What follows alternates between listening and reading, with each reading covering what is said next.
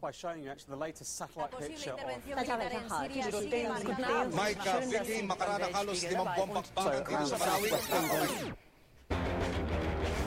Slow News, Beyond the Headline. This week, Slow News will take a deeper look into a region that held a separatist referendum, had a majority approval for independence, but experienced harsh reactions from the central government. But since this segment is dedicated to underreported topics, the region we're going to talk about tonight is not Catalonia. Ceci and Mario, the similarities to the situation in Spain are huge, but where else did this happen recently? Well, Farah, uh, the situation described is taking place in Iraq's Kurdistan, a region on the northeast of the country where the Kurds live and have an autonomous government since 1991. But it still lacks many of the characteristics of an independent state. Iraq has control over Kurdistan region's airspace, for instance. On September 25th, over 3 million people voted in the referendum, and 92% were in favor of the independence of their region. The results were widely celebrated on the streets.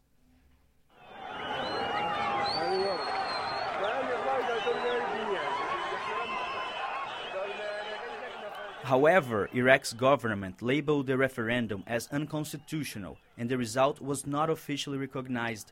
Even worse, Baghdad raised the sanctions and launched a military operation to take back control of some areas ruled by the Kurds, including the oil rich region of Kirkuk, which would be crucial for the economy of Kurdistan should it become a separate country. Interesting. And what is the most recent development in the case? So last week, on November 1st, the Kurd president Massoud Barzani resigned after 12 years in office. He denied the extension of his term, something that happened two times since he first took office in 2005. Barzani also delegated his powers to the Kurdish parliament, the prime minister, and the judiciary. Now the political situation is uncertain. The election schedules for last week were postponed, and it's not clear when a new vote will take place. But how did the situation get to this point? Well, well, the escalation of the events has to do with the terrorist group ISIS and its expansion in recent years. Fighters from the Kurdish army, known as Peshmergas, were decisive to expel terrorists from the north of Iraq and take back the city of Mosul, one of the capitals of the self proclaimed Islamic Caliphate. The Kurds claim that instead of letting ISIS weaken Iraq's government and use the situation to claim their independence, they decided to fight against the terrorist group alongside the United States, Turkey, and several European countries. Now the Kurds argue that both Iraq and the international community should support their cause. Wow. But that is not what happened, right? No, it wasn't. And this was one of the issues raised by Barzani in his resignation speech, aired by Al Jazeera. In the fight against ISIL, the Peshmerga showed great bravery. The people of Kurdistan showed a defending spirit.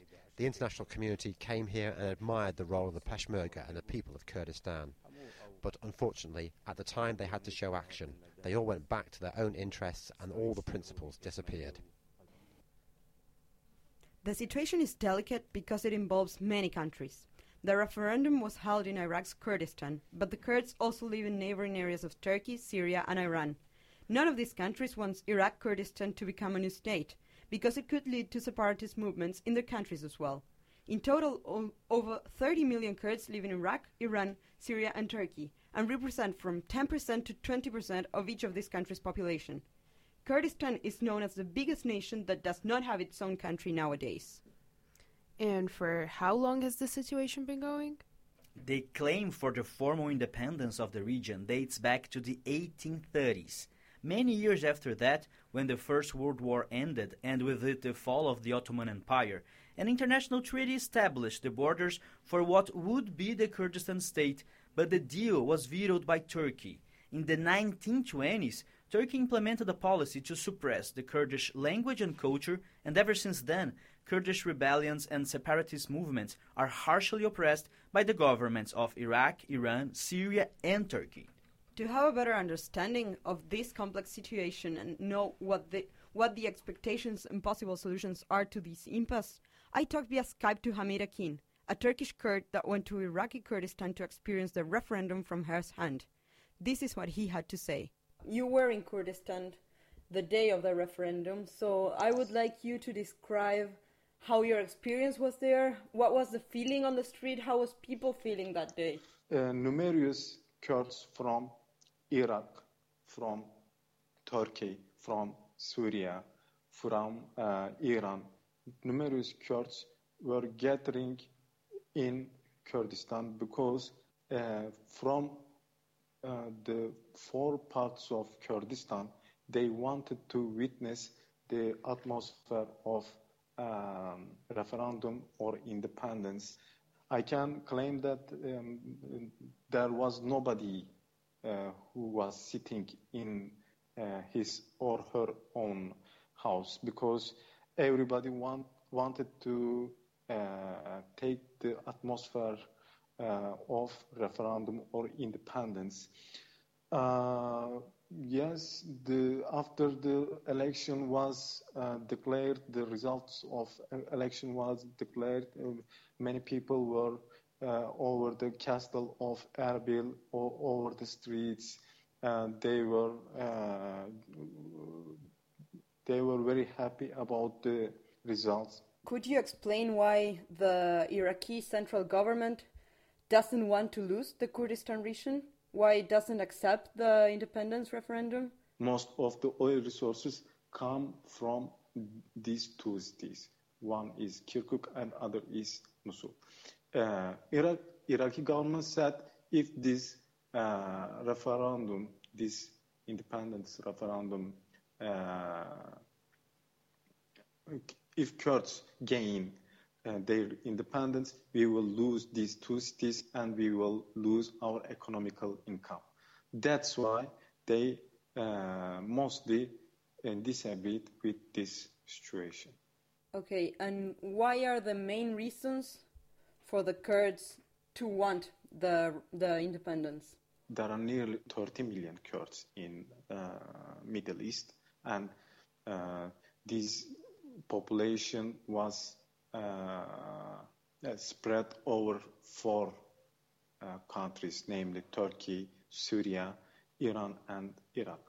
And that's why this has always been like a dream for nationality, for having rights, for uh, uh, saving themselves from the uh, sovereignty of other countries. That's why. But for this moment, Barzani actually wanted to save its leadership.